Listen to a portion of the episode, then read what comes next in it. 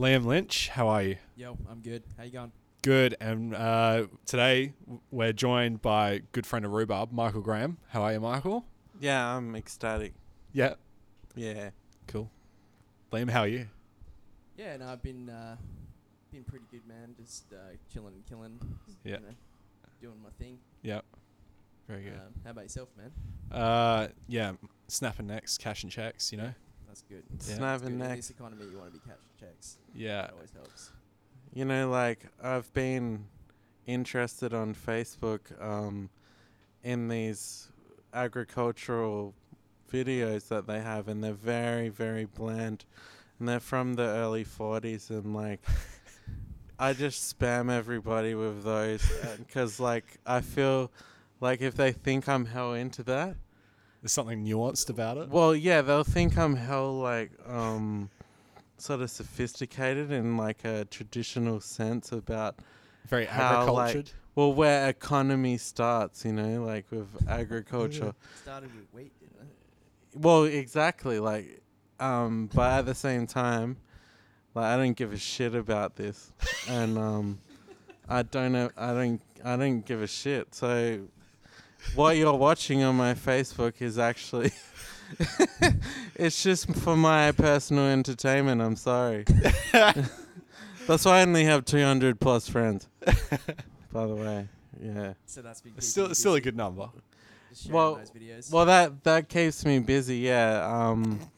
And you know, like I spend my day like frequenting Centrelink Morley, but nah, I'm just kidding.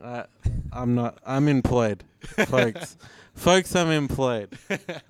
Yeah. No, I make... No dull bludgers. Yeah, no, I wouldn't even say dull bludgers. I'd say, like... Because, actually... A current affair would. Well, so, yeah. but that's a current affair for you. But Centrelink has saved my ass many a time, and it's always without an agenda. Like, I've grown up with people that may twist the system. I'm not a snitch... because I don't have a stitch. But but for me, when I was studying and all the stuff like that, yeah, they helped me out. And I often woke up in the morning and I was like, man, I could be at a factory right now doing something horrible. But Centrelink was like, nah, we'll let you go to uni for art. Art. And you create a lot of art now, right? Yes, I do, but I didn't need to go to uni for that. And sorry if you're in uni right now. But an arts degree can let you down in that sense. But yes, I do create a lot of art. And I would anyway if I didn't go to uni. I went to TAFE too. Oh, nice. Was that an arts study as well? Yeah, I went up the road actually from here at Central Institute of Technology. And, you know, like, actually that was a really good part of my life because I met a lot of friends, still play with a lot of those people. For my ability to play drums, I got a lot of respect, and still now to this day, most of my work for playing drums comes from the people that know me from that pool of people. So, yeah. Yeah. No, CIT up the road was really good. In fact, last year I even lived with a lecturer for most of the year because of the respect or whatever we had for each other at that place. So yeah, nice. Yeah. And so you record music as well under Klaus Bass? Yeah, so... Klaus Bass? Yeah, so ever since I lived in Como with my grandma, I used to care for her. That's when I seriously got into music production, and I bought a MacBook Pro, and that's when I started my own journey into sound producing, making music, and stuff that I'd learned from classical, like lessons from playing the drums. So I built on things based on what I learned from when I was a kid. And I came from a rhythm area. A lot of people come from a melody area that I work with today. Like their parents got them piano lessons or guitar lessons or, you know, stuff like that. But I came from drums, which is a non-melodic instrument. Mm. And you get a lot of flack for being a drummer when you start because everyone else has scales, keys, and, you know, things across their melody board. You just have rhythm. You got TTs, tatas. Yes. Yeah, that's exactly right. And so you don't get no respect from that until, you know, I think you expand your mind and start to, like, at least explore into composition. And I highly recommend anyone to do that. That's playing drums right now.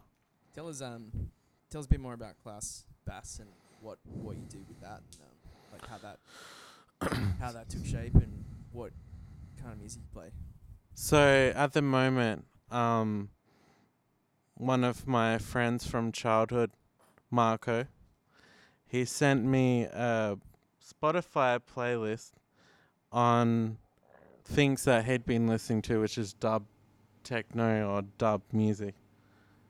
And at the time, my girlfriend was in Kenya and I was driving to work, and usually she comes with me because she goes out afterwards, but she doesn't like the music in the car very loud because she likes to talk to me and tell me all the things that a woman tells you when she loves you and blah, blah, blah. And you're driving and you happen to be trying to have a peaceful drive, and then obviously she has a sort of, I don't know, advice for you. Free advice, of course. But anyway, she wasn't there, so I'd be able to crank the beats, and Marco sent me this podcast, and it's like this modern dub. And it's more of a, I don't know, European influenced dub compilation. And I'd listen to this every day on the way to work and back. And I'd been doing that for a few weeks. And because my girlfriend is also from Kenya, a lot of her Afrobeat music that she's shown me has influenced my take on what I'm doing now rather than when I was before, when I released the first album. So that's me now. Yeah. So it's kind of like a mishmash of early dub influence thrown with a little bit of Afrobeat and sort of and that sort of thing mixed in. Yeah. In terms of like maybe not the sounds but more like the way you were composing everything. See, in the first album, when I was working and living in Perth City on Adelaide Terrace, I was focused on texture in music. I discovered texture, and like I put everything I could into making the different tracks textured differently. Before that, I was focused on melodic composition.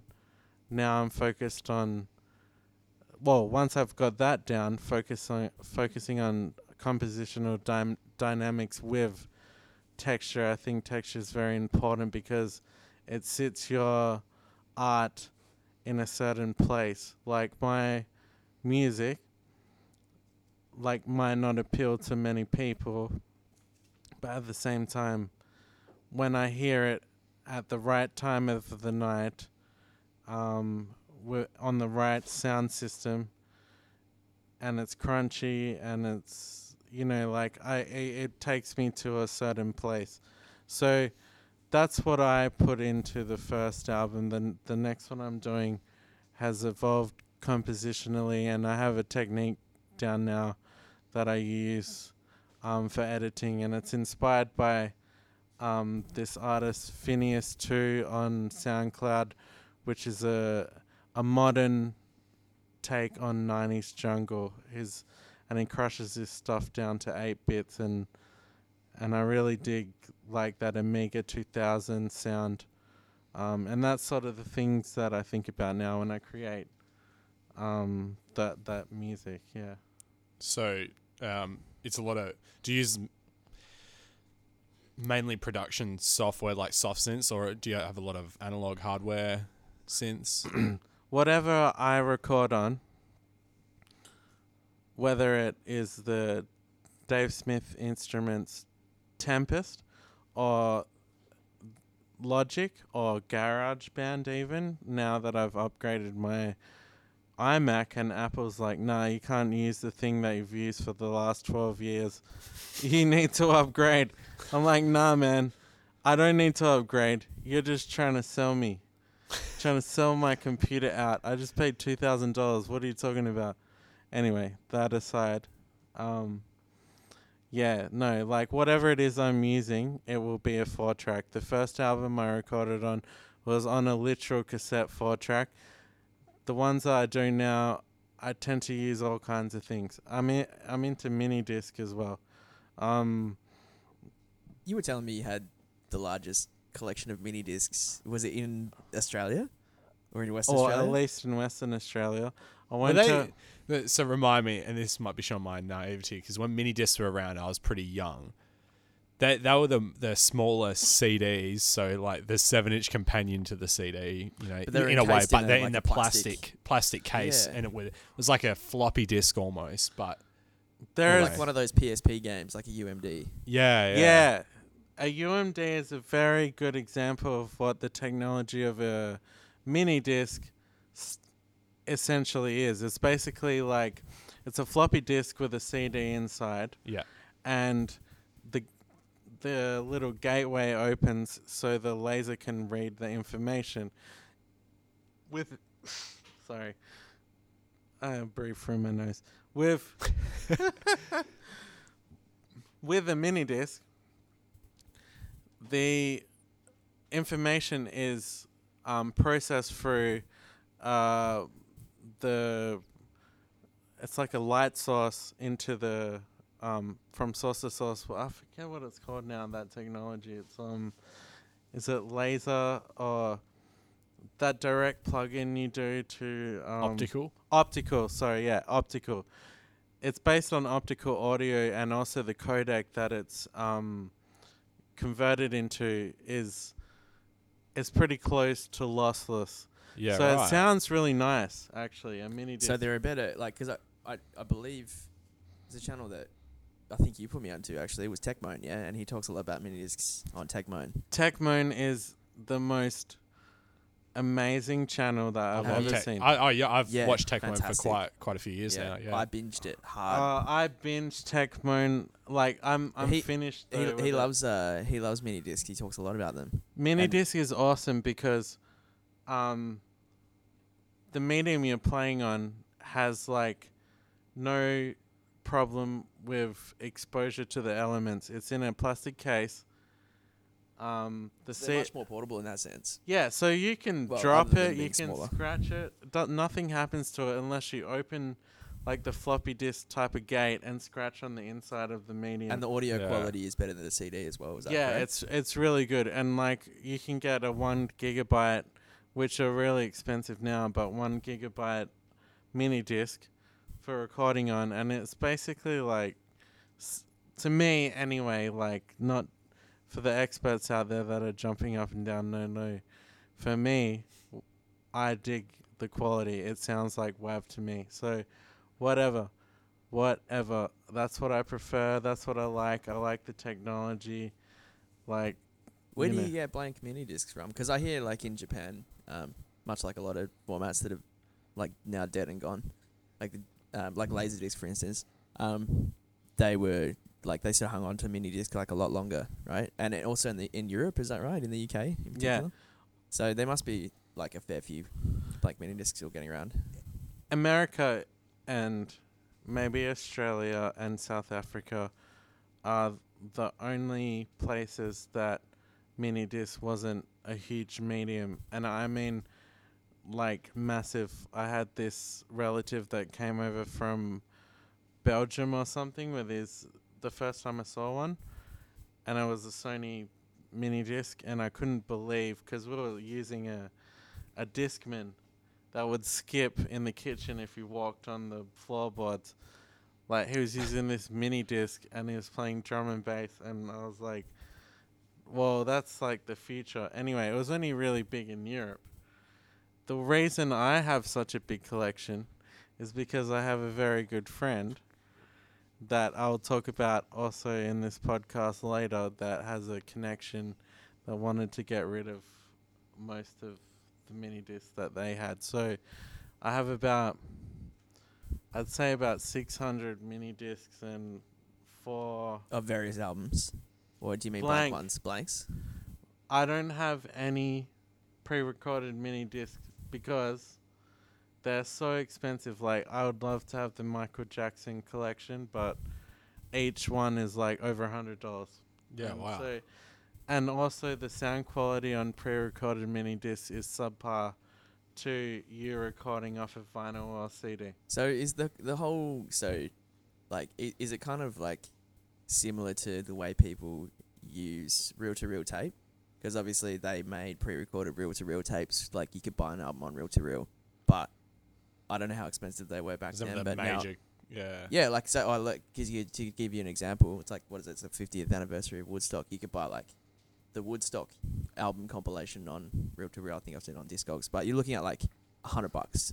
But most people I've met who have reel-to-reels buy the blanks, and then they record from vinyl onto their reel-to-reel, and they make compilations. Is that what you sort of do with mini-discs? Well, see, the thing... Well, not in the way you're talking about. In a similar way, mini-disc and reel-to-reel are close, because only a certain amount of artists that were on the label that could, like Sony, could be put on mini-disc. Oh, because they own the format. Yeah, Sony owned the format of mini-disc. So, at the same time... It's like with Blu-ray. Every time an Xbox plays a Blu-ray, that's why you got to install the plugin so they don't have to pay the royalty. Oh, is that right? Microsoft and HD... You DVD, know, I've thought about that. Microsoft, yeah, the 360 had a HD DVD player in it, but I remember that. The Xbox One has a Blu-ray. Mm. But yeah, that's why you got. It's always like a free plugin, but you got to download it because that's the trigger for them to pay the royalty to Sony for Blu-ray technology. So they count how many downloads they've had. Holy shit! I learned something. Yeah, thanks, man. Remember the Xbox dongle is if you want to play DVD on the Xbox, same reason. That was just basically like a I've paid for the royalty. That's amazing. Chip. So, sorry, I didn't mean to derail what you were about to say. No. But getting back to that, so reel-to-reel was similar because they only released absolute classics on reel-to-reel commercial available stuff tape. They knew was going to sell. Yeah, like you can get Beatles on there, but you couldn't get someone like... They wouldn't be taking a risk on Zappa or... Beefheart or Tom Waits, you can't get them. And FYI, if there are those reel-to-reel tapes out there, I'm just using this as a metaphor for something more. Some Zappa collector alternative. There, like some emailers, I'm sure. My point is that it was more for like a select amount of releases. Mm. So those two mediums are similar in that way.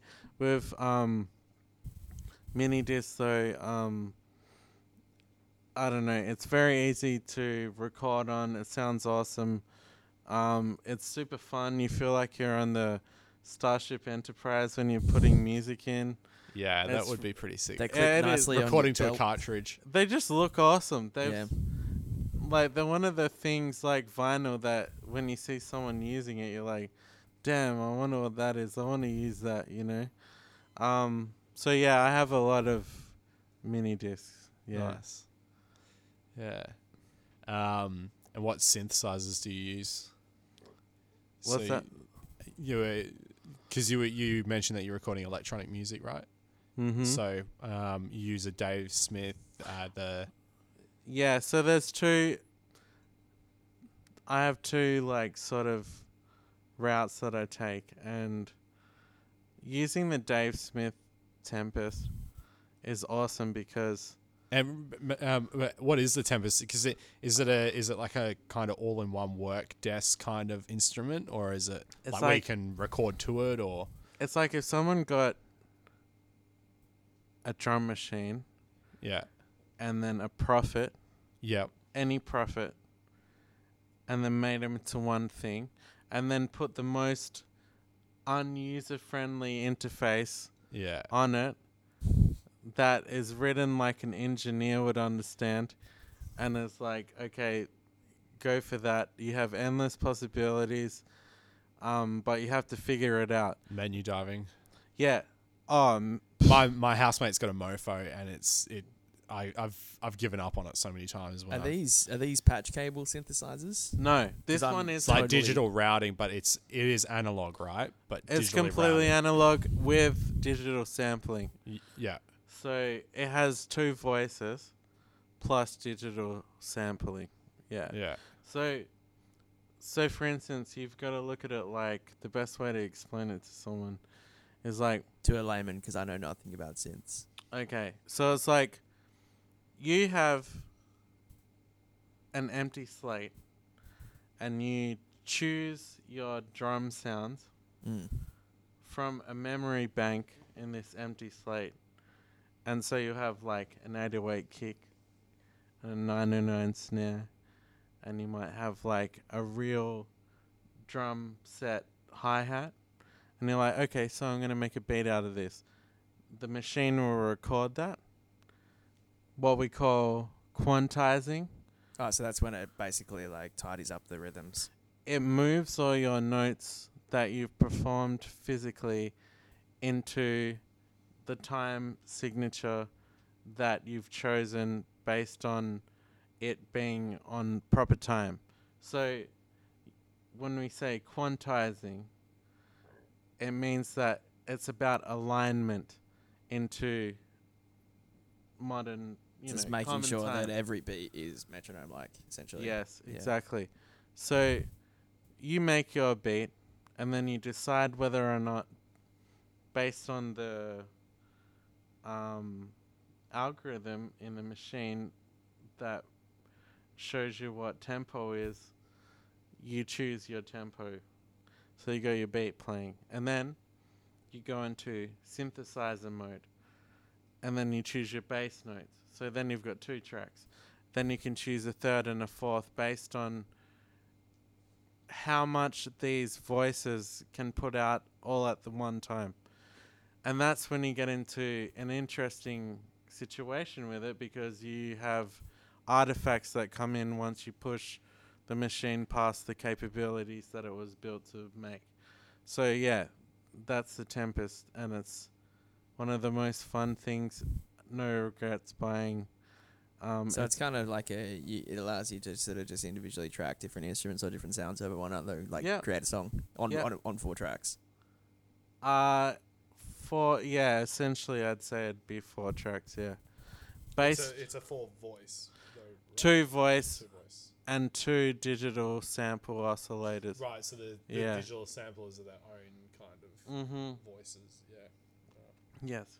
Do you ever, going back to what you were saying about quantizing, I was there's an interesting video online about Jay Dilla and how he never used quantizing. Like, I can't remember the name of the sample machine. It was like an Akai, one of those big grey things with an iPad on it. Okay, MPC. MPC, yeah. That's 3,000. That's the one, 2,000. MPC 3,000. And they were talking about how he humanized it in a sense, where he would hand sample everything to the beat in his head, but he wouldn't quantize it, and like that would allow for his music to take on a bit more, like a bit of a different sound. Yeah, like there's nothing more boring than listening to what people say EDM, which is like the most stupid acronym or whatever you'd call it for describing a genre of music. Anyway,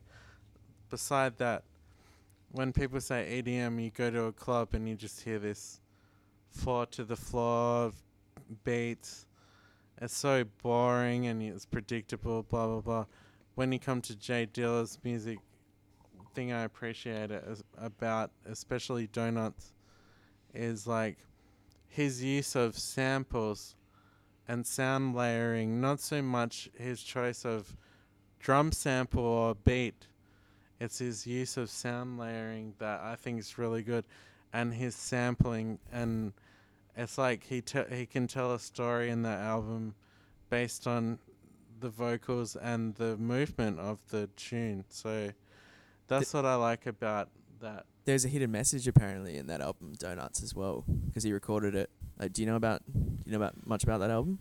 I know it was recorded while he was passing away, basically. Yeah, yeah. So he was on his deathbed, and then he passed away right after it released. Yeah, like 2 days afterwards. Yeah, apparently. But I don't know if it's a confirmed thing, but there's like a lot of talk online about how there was like a hidden message within the vocal samples. So if you listen to it from start to finish, and the whole album loops as well.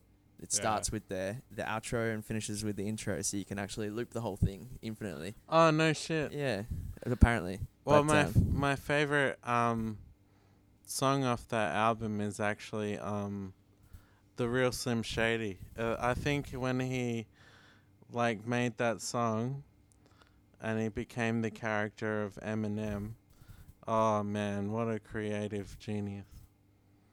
Sorry, which album? I'm just kidding, man. I thought we were talking about Donuts. Yeah, we're talking about Donuts. I'm pulling shapes here. Pulling shapes out of nowhere. Sorry, right, folks. Just chucked a doughy. It's just my sense of humor. Just threw me off guard there. Yeah, don't worry about it. So, yeah, Jay Dilla Donuts. What other... like, obviously, what are they... Like, you got DJ Shadow. Shadow's an example. Jay Dilla, The Avalanches. Well, Shadow would be... Avalanches. Who are some other, like, in your opinion... Purely sample-based artists, like the greatest. Jonti. Jonti? Jonti is a genius. This dude... Have you guys heard of Jonti? I've heard the name, but I've not ventured into it. Right? Jonti. Is that him there? That's Shadow. Yeah. Mm-hmm. Right. No. No. So, may or may not have heard of Jonti. Enlighten me. Okay, Jonti is this Australian artist that originates from South Africa. And anyway, I was doing sign writing with my uncle. And my uncle used to listen to RTR, well, still does, all the time.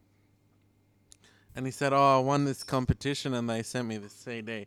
He's like, you'll like it, but I don't really like it. And I was like, okay, I'll give it a listen. Gives me the CD. It's called Twirly Gig. I was like, okay, that's like a hell funny name. I would have never have thought about that. And, anyway... I played this CD and I was like, holy shit, this is the most creative thing I've heard in ages. And when I heard that, I would have been 19, living with my grandma. And I was just obsessed with this guy's album. When I moved to Sydney a while later, I went and saw him play in... I think it was King's Cross or something like that. And he's on Stone's Throw by then. I think Twirly Gig was released on Stone's Throw. Yeah, it was. And it was just so creative, so emotive, so it's like a journey. Like that album and that guy is so underrated. And like since those days, I think he was around... 70,000 views on his single from that album, but he's dropped down a bit, and it's because he sort of has a modern take on like hip hop and like sampling and mashing it all together. It's like the artist Flamingosis, who I really like, but crazier, better samples. It is just awesome. And where can you check him out? Just type in Jonti, Jonti, on Google. It must be Bandcamp or something like that. Oh, he's on Stone's Throw. Oh, okay. Well, there you go. Stone's Throw Records. Yeah. So which is obviously like a seminal record, like with Butterfingers and... Picturing the logo on my head right now. MF Doom and everyone's seen it. Jonti is awesome. Yeah, big influence on me, for sure. He uses the MPC 500, I think. Which is that same machine. I think it's the ultra-cheap version of that machine. Yeah. And Dilla's I used to have to smash it to get any sound out of it. Yeah, they're not all that reliable. Proper, jump off the side of the ring, boom, on the key. Elbow drop it to get a sample, yeah. Dilla's is behind glass in the Smithsonian, apparently. Yeah, that's the time we live in now, you know, okay, Jay Dilla. Oh, Mamma Mia. Yes, he's very talented. But you talk about Smithsonian, probably has works from Debussy, Mozart, blah, blah, blah. I'm not saying that these people are even related musically, but I think, the regard for what we consider the pinnacle of being an artist isn't the same as we used to, and that's why I listen to Debussy, the French composer, because it takes you back to the sophistication of what was expected at the time musically. What we have now is a free-for-all, and it's for the better of art.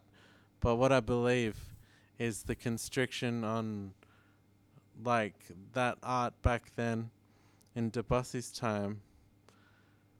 You know, it really drove, intricacy and you couldn't be sloppy, and you create these pieces that are performed for people, and you're a certain level in society as an artist, and things we've lost over time.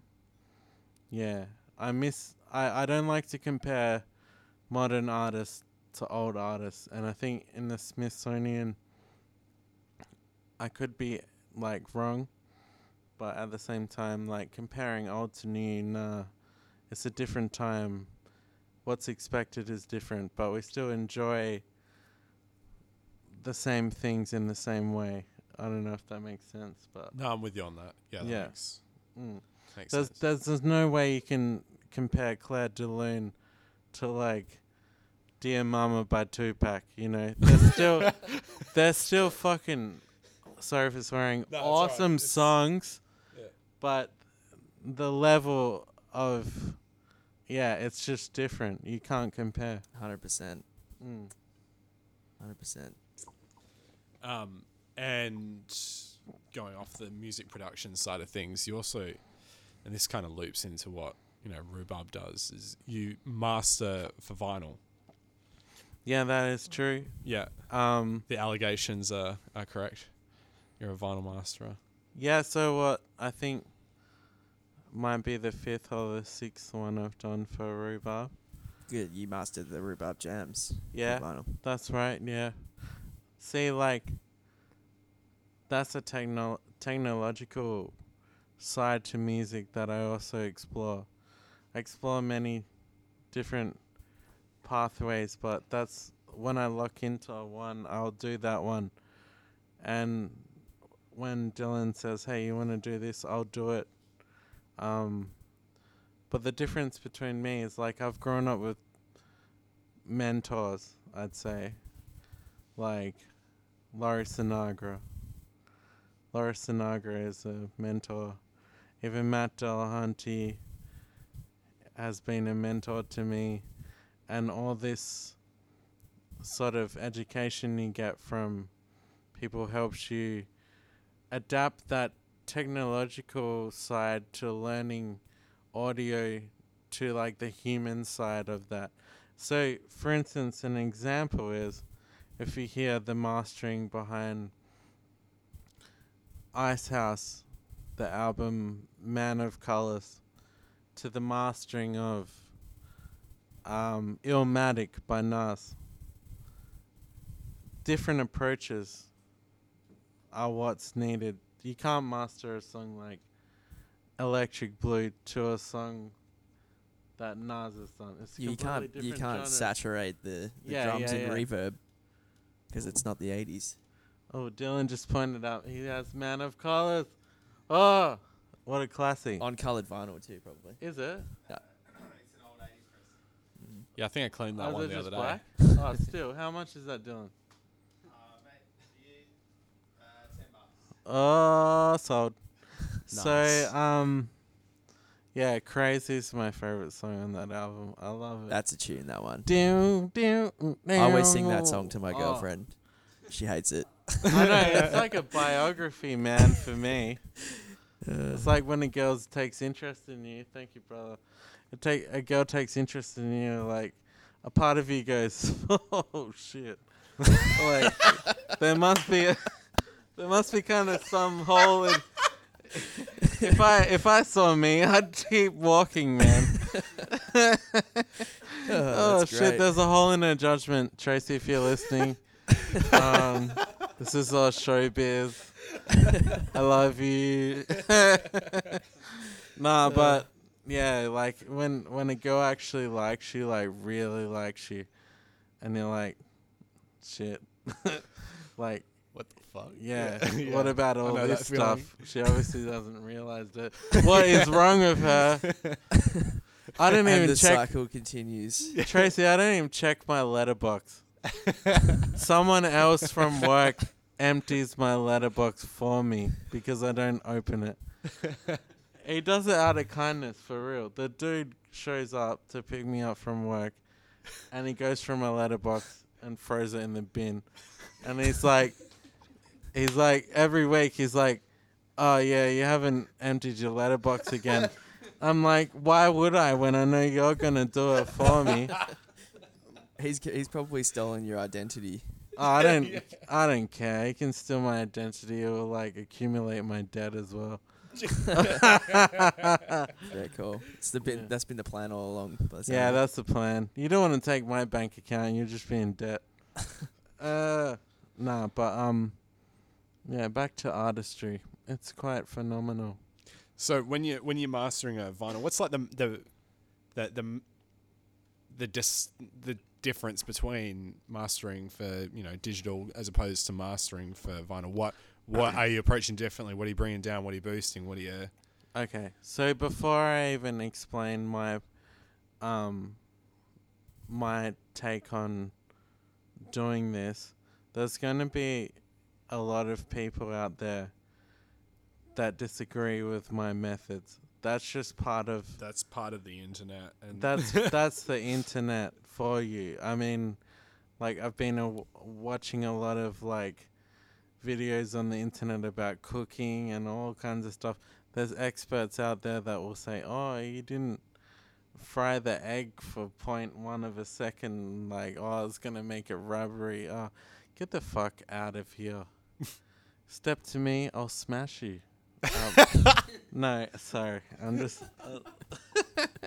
I'm taking the piss. I'm not a violent person, guys. Anyway. Did you just call out Gordon Ramsay? Oi, man. I love Gordon Ramsay's stuff. He's just...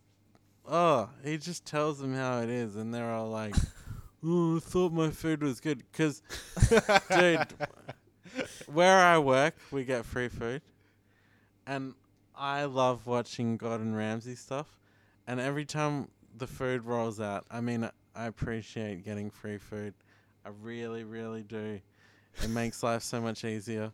But when they roll out spaghetti for the third time in a row, I'm like, is this a fucking Italian hospital? Is it? Are we in Italy? Why are we having spaghetti 3 days in a row? What the hell? Anyway, that aside, final mastering. Yeah, there's a certain amount of frequency range you can work within above and below.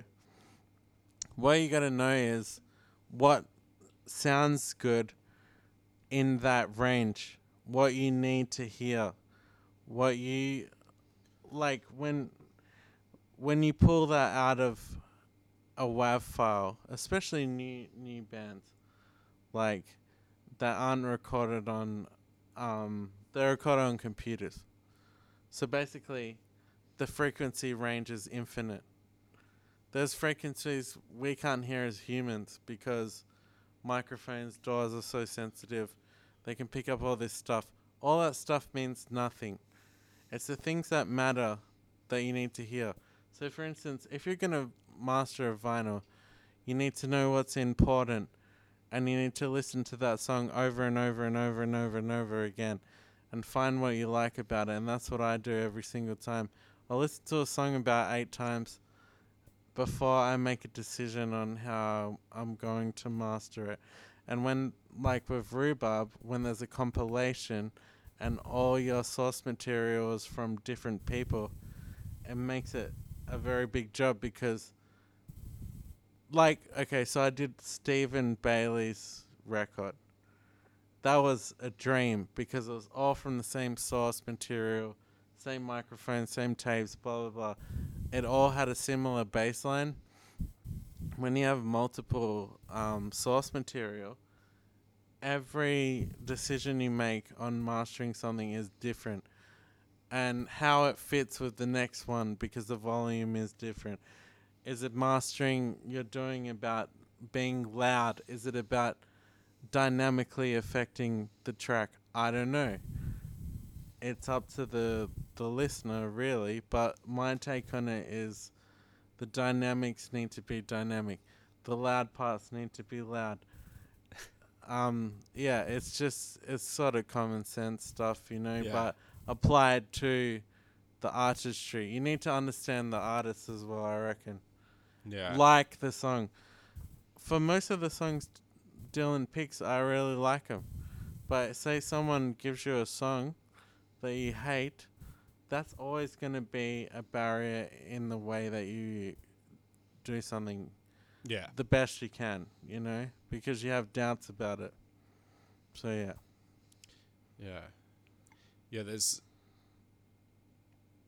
a lot of, I don't know, I feel like in modern music, like the mill of pop music and such, it's just, you know, feels, you know, manufactured, and there's not that labouring of love over the sound, and, you know, drawing certain characteristics out from the sound of, you know, how a guitar rings out on the last. It's about drilling out a single to make some money. Yeah. So it's not like there's no artistry in it because it's essentially just. It's a product. It's a product. Yeah, it's like a can of Coke. It's no different to you know, anything that you buy off the shelf.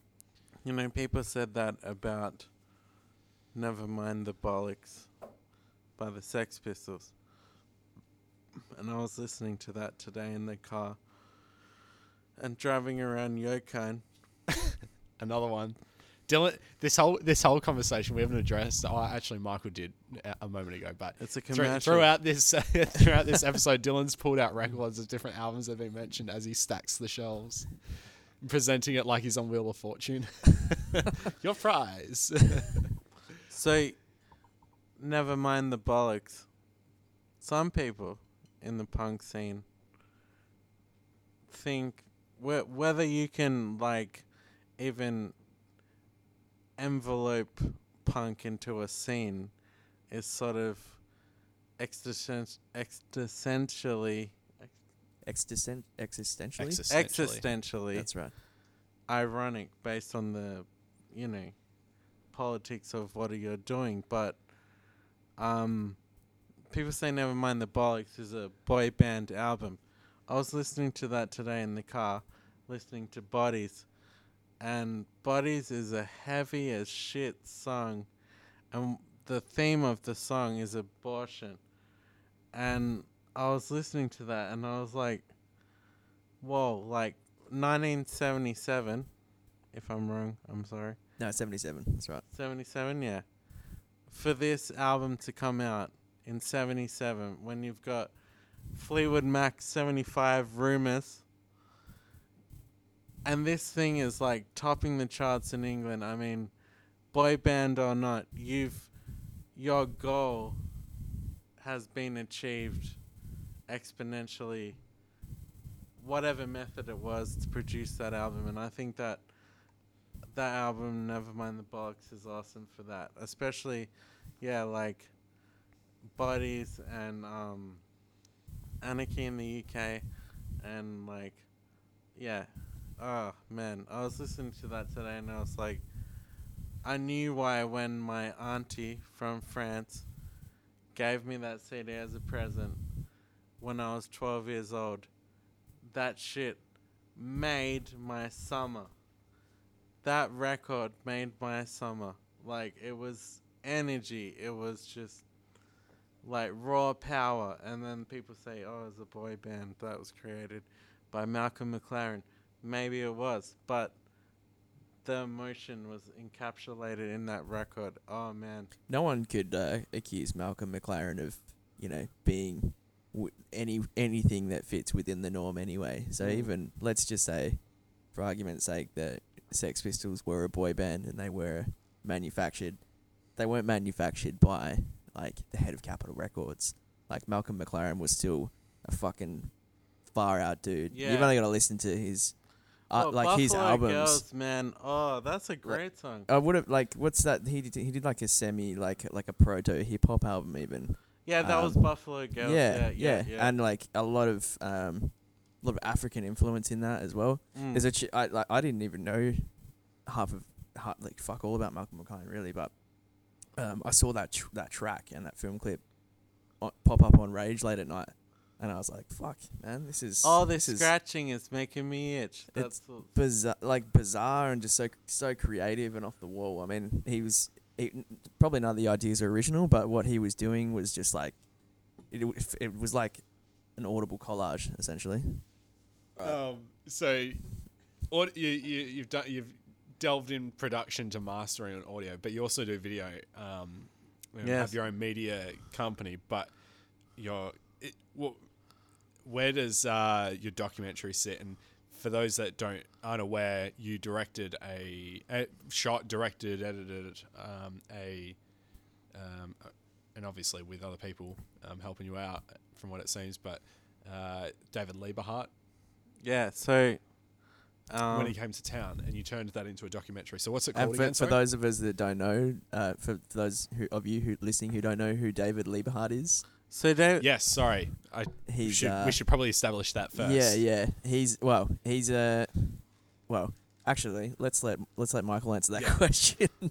So give us the full rundown, because I did a terrible job of opening that up. So if I had to explain who David Lieberhart is, I'd say that he is a mentally handicapped person from a long time ago that has seemed to use his his edge.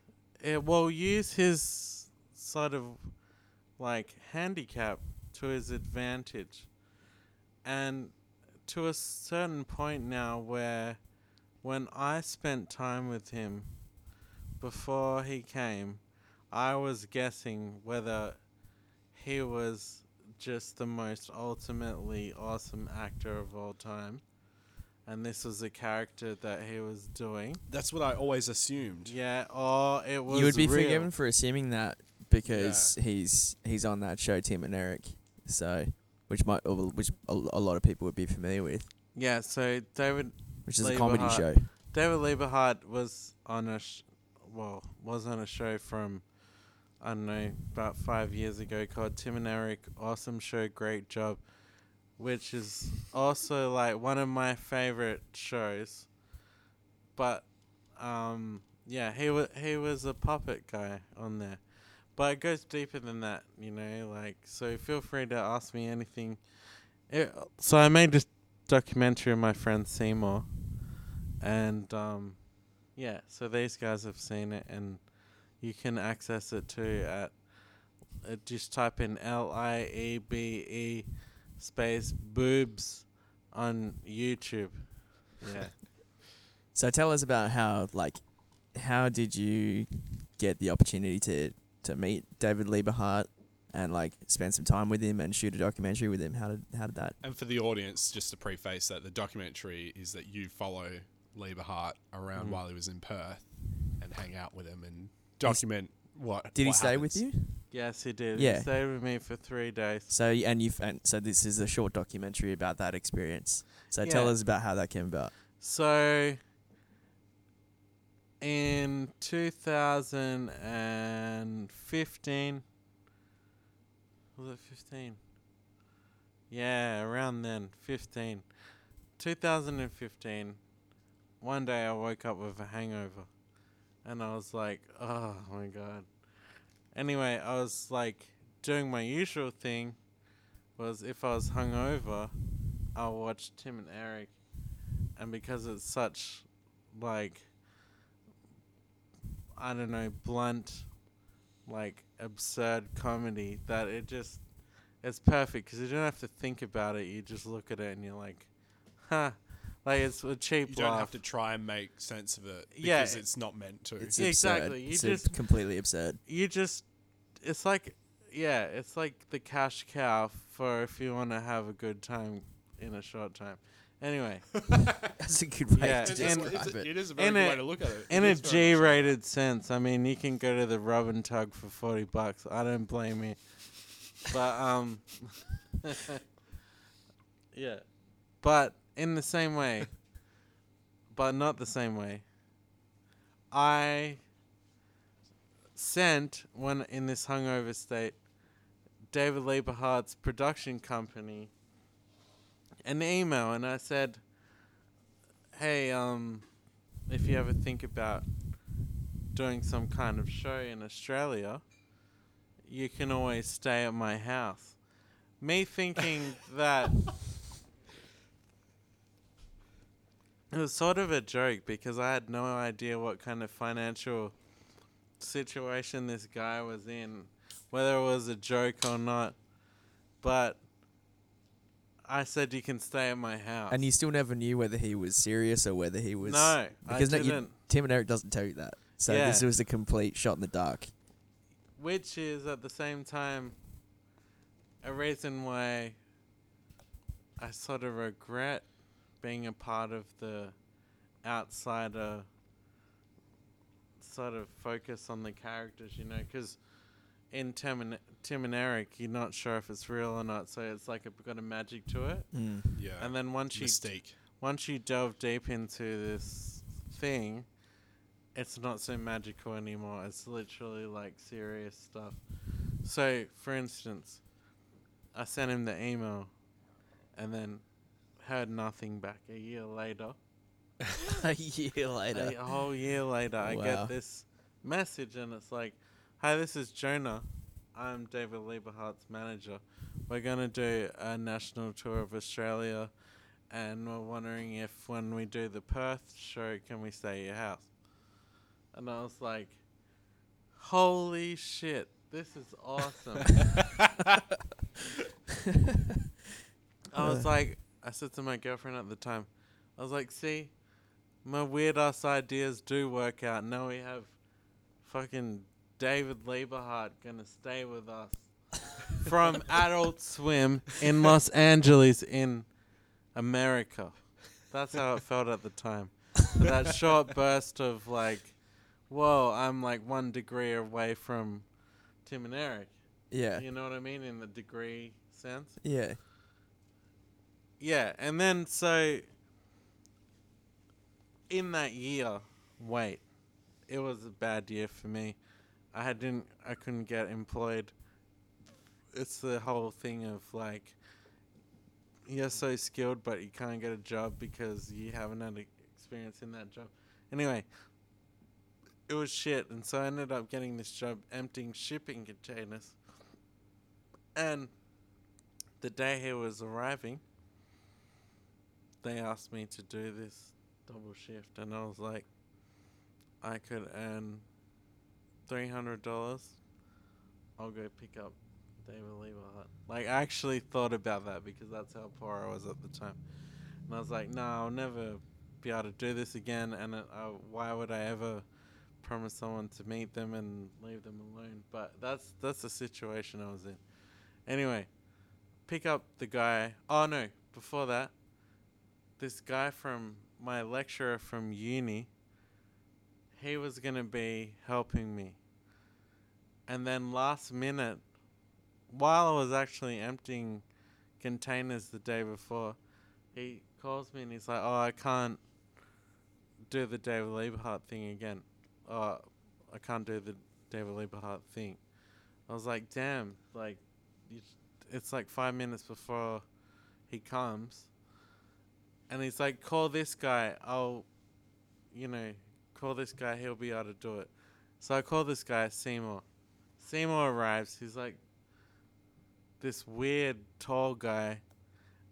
And I'm sitting on the, like, balcony of my house. He comes in, and he's the guy that's helping me. From the get-go, we had to become friends and meet David Liebhardt and create this narrative with it and everything, and it all happened. So that was really cool. So you went to the airport, you met David. Yeah, and did he have an entourage, or was it just him? Nah, it was him and his manager. And one of the first things... What was that request that he had for you? Sorry, what were you about to say? Well, was that what you were about to say? Well, what you see on the documentary is legitimately the first time I met him. So he comes through the gate and he's like, oh, I want you to take me to a hobby shop. That's the first thing he said. I said hi to him. How's it going? And he said, I want you to take me to a hobby shop. And I was like... I had a microphone with a XLR cord on it to the camera, and it was really old school way of presenting. It was like 80s news or some shit. and I was like, okay, yeah, we can do that, and then cut. And yeah, so right when he arrived to right when he left, it was a fucking, oh. Just bizarre experience. So that was the first thing he said. Didn't say hello, didn't say...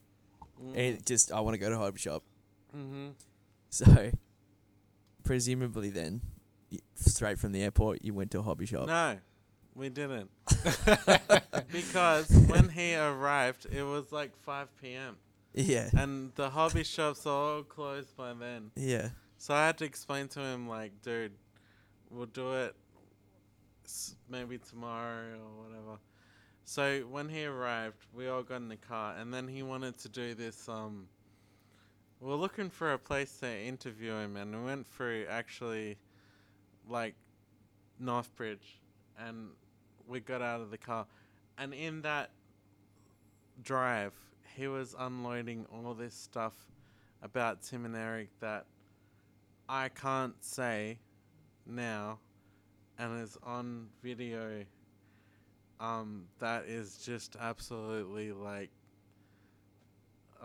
it's positive stuff. No, it's not. I've heard him grief about them before. The problem with David is like when we made this film, it's like we had 24 straight hours of him in 3 days, just 24 hours of him ranting about everything. When he's with you, his conversation starts here and ends in a different place from where it started. So when you're editing the video... you don't know where. You have to... It took us 6 months to cut this down into 20 minutes. Like, it actually did. To make a coherent... Yeah, to like make a coherent story from start to finish. It took us 6 months. Well, you did a really good job. Like, I really enjoyed watching it. It's a great well, the thing... Okay, so like... Movie. Okay, so... This is a first, and I've been wanting to say this for ages. Jonah, the manager of David Liebhardt, he is a talented music producer himself. Okay. And he makes the modern David Liebhardt tunes that he tours with around the world, including here, on Ableton. And he uses all the brand new tones and the like. And coming from a producer's standpoint, from what we've talked about earlier, is like I really pay attention to that stuff. The thing that made David famous in the first part was his lo-fi 1980s Casio, like compositional stuff. It's his aesthetic. I washed his fucking clothes when he came here. You know, like, the first morning when David Lieberhardt stayed at my house, it was about 7 in the morning, right? And I just hear this, ah! And I'm like, I wake up and I'm like, oh, shit, something's going down. I walk outside of the door, right? David Lieberhardt is in the bathroom. My housemate, Fabia, at the time, this, like, 38-year-old Italian woman, like, how random. She's like, oh, I don't know what is going on. I don't know what is going on in there. So what, she walked in on David Lieberhardt in the bathroom or something? No, she didn't walk in. Oh, something going on. I was like, hey, mi Gucci. You don't worry. I was like, I'm going in there. Okay? No, I didn't really, like, mock her at all. I just said, look, don't worry, I'm going to sort this out. Anyway, I go in the bathroom. David Lieberhardt is standing under the hot water, and he's just got the hot water on in the shower, fully naked, and he's just like, ah, like screaming. I'm like, dude. And I had to, like, see his willy and stuff. I, like, turned the cold on, and I'm like, dude, this is how you work the shower, man. Like, it's fucking obvious. So it sounds so like it would have been... So he didn't even know how to operate the shower. Like, got to the point of getting to the shower and getting the hot Yeah, he literally stood under the hot water screaming, like, in pain. That would have been... I'm now starting to grasp how much work it would have been to make this 20-minute documentary. So then I had to take him out for breakfast every morning. Where'd you go? At my own expense, or my girlfriend's expense at the time. Or in Victoria Park, we went to some cafe there. I used to live there. I don't remember it now, but they did breakfast anyway. Anyway, the cafe is full of white people. And David's obviously African American. And I get the breakfast and, like, we'll sit down eating and stuff. And then he starts this rant about how African American people aren't good enough and black people are, like, a scourge or something to, like, society. And I'm sitting there, like, he's getting animated, so, like, it's loud. And, like, and he starts using the N-word. And I'm like, I don't know what to do because he is black, so he can really use that word, yeah. But it's still turning heads. And I'm sitting here listening to this rhetoric about how he's actually German-Irish or some shit. And, like, the dude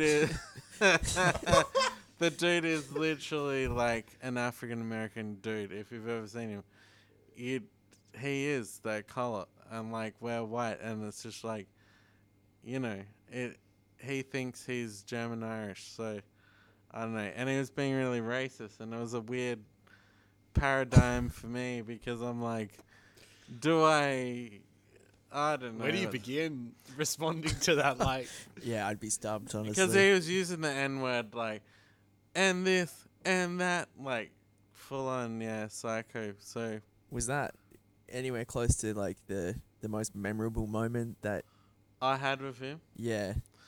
I think... If you had to pick one, if you haven't mentioned it already.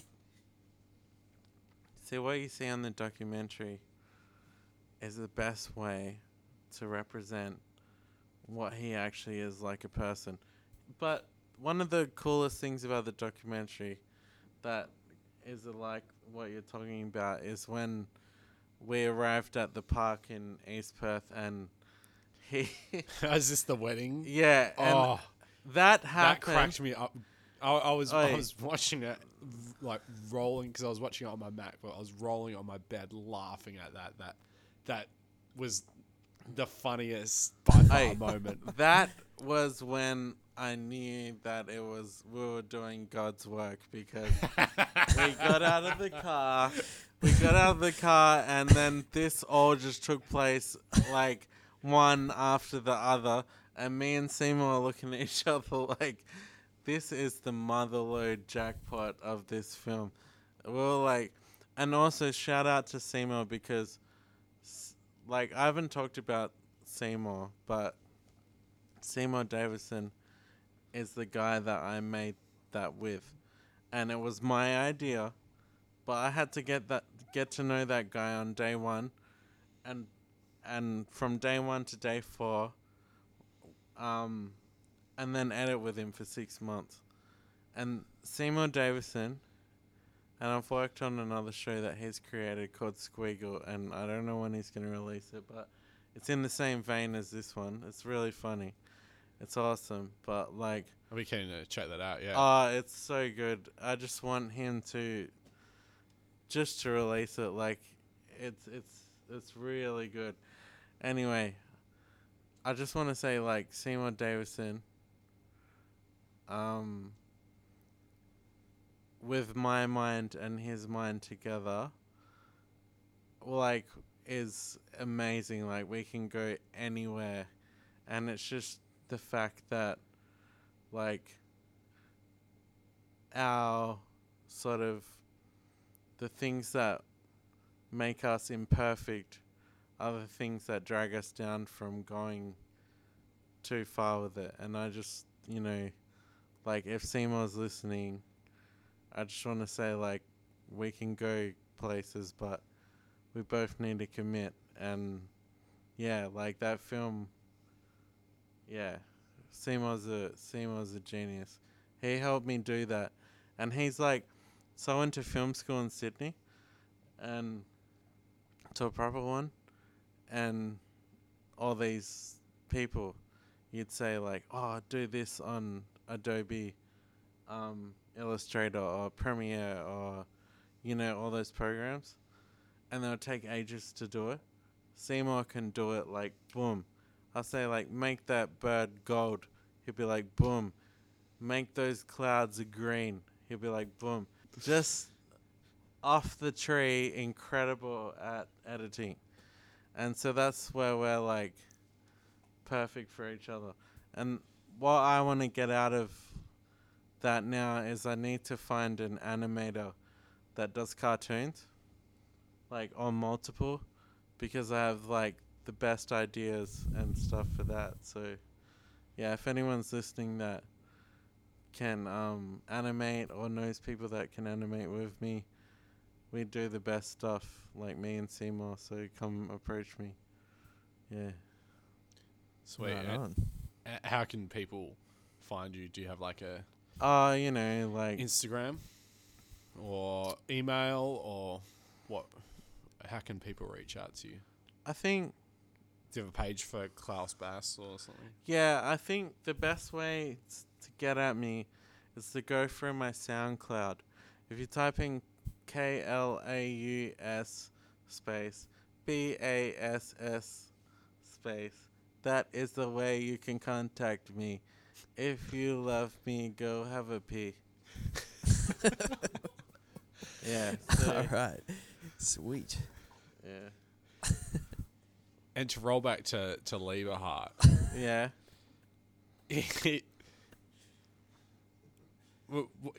I just want to know more. Like, I put myself in your shoes in that scenario, and I can only guess how. I mean, I've seen the documentary, but it's one thing to be on that side of the screen, but to be, you know, actually there and luckily, I don't want to say, you know, like, just dealing with him. Like, luckily, I work with and understand a lot of mental incapacities that people have, including myself. Like, I can't say that I'm absolutely straight and narrow, like, mentally. Like, I have my own problems, as people listening could be like, oh yeah, put money on that, you have problems, you know what I mean? No, but seriously, I do, and a lot of the people I work with do also. But the things that make us different also make us stronger and special. Yeah, so I agree with that, yeah. So Seymour, for instance, the things that make him lacking in social life make him absolutely incredible in another way. Same with me, same with David Lieberhardt, same with... And what I'm saying now to people is, if you don't understand yourself, age helps you with that. Once you get older, I never used to understand where I'm at, where I'm from, why I think the way I do, or why other people do. But when you get talking to people and socializing, you realize that the things that make you weak are the things that can make you stronger. And I truly believe that. And I think with David Lieberhardt and Tim and Eric and like me and like, you know, other people, it's just like, it's the way you milk your world to your own advantage, you know. And so like with David Lieberhardt, all the crazy things he did, all the crazy things he still does, all the, you know, that's the, to some people's perspective, is the low side of him. But the brilliant side is what keeps people captivated with this irony, you know. So he's playing the hand that he was dealt, but he's like, yeah, like, can you name a person like him that is known in Australia? The distance from here to America, I mean, come on, it's nuts. He kind of, well, yeah, definitely not. But he's sort of reminds me of like Daniel Johnson. Like he's got you know, clearly got some sort of you know, disability, but he uses that to his advantage. You know, like, to create art. I might get in trouble for this, but so when we did that Lieberhardt film, I got a message from Jonah, his manager, and he's like, dude, yeah, we just got back home to America. And I was like, oh, how did it go? He's like, yeah, it was all right, but David threw out 6K into a bin in the airport and didn't even realize it. In cash? Yep. Wow. In an envelope, yeah. So can you imagine that? Oh my god. $6,000. Was that the money that they'd been paid by venues? Yeah. So they got back to America, stepped off the plane with 6K in hand, which was the fruit of their labor from all their traveling. Oh no, they made way more than that. Oh okay. Oh okay. So like, this is still 6K in hard earned cash from. So I'm not gonna say what they made, but put it this way, like when I saw them counting it on the bed, I was like, yippee for you. Meanwhile, how many dollars have you seen out of labor boobs so far? Nothing. Goddamn nothing. You have to monetize it somehow. Oh, maybe this podcast can help direct ad traffic to the YouTube page. Hey, I think if I get in touch with multiple animators, the things that I want to do will manifest into a financial thing, but I never really think about that anyway, because like even when I get paid for playing drums or like mastering records or doing something that I find fun, I still find it to be very bizarre because I'm enjoying the thing I do. Wherever you go to work 9 to 5 and you dislike all the things you do, but you're getting the reward. So it's unusual still now to get a reward for things you like to do. So, yeah, that's pretty cool. Yeah. Nice. Yeah. I think we'll wrap it up there. I think that's a good sentimental note to leave the audience on. I just want to say, wewe ni nani, asante sana, sawa sawa, and... matiti wango ni mukubwa. I'm learning Swahili, so I just want to say that to my Kenyan friends. Right on. Nice. What did you say? It's in a secret message. The best way is to decipher it in text and translate it, then it's more of like a gift to you rather than if I just tell you. Yeah, it's just I'm going to go the extra mile and yeah, run it through some algorithms. That's getting like Google Translate out now. All right, sweet. Well, Michael, thank you so much. I think we're going to have to get you on again. Yeah, there's plenty more to talk about. Maybe on the next episode. Yeah, cool. All right, thanks, everyone. Thanks. We're gloomy.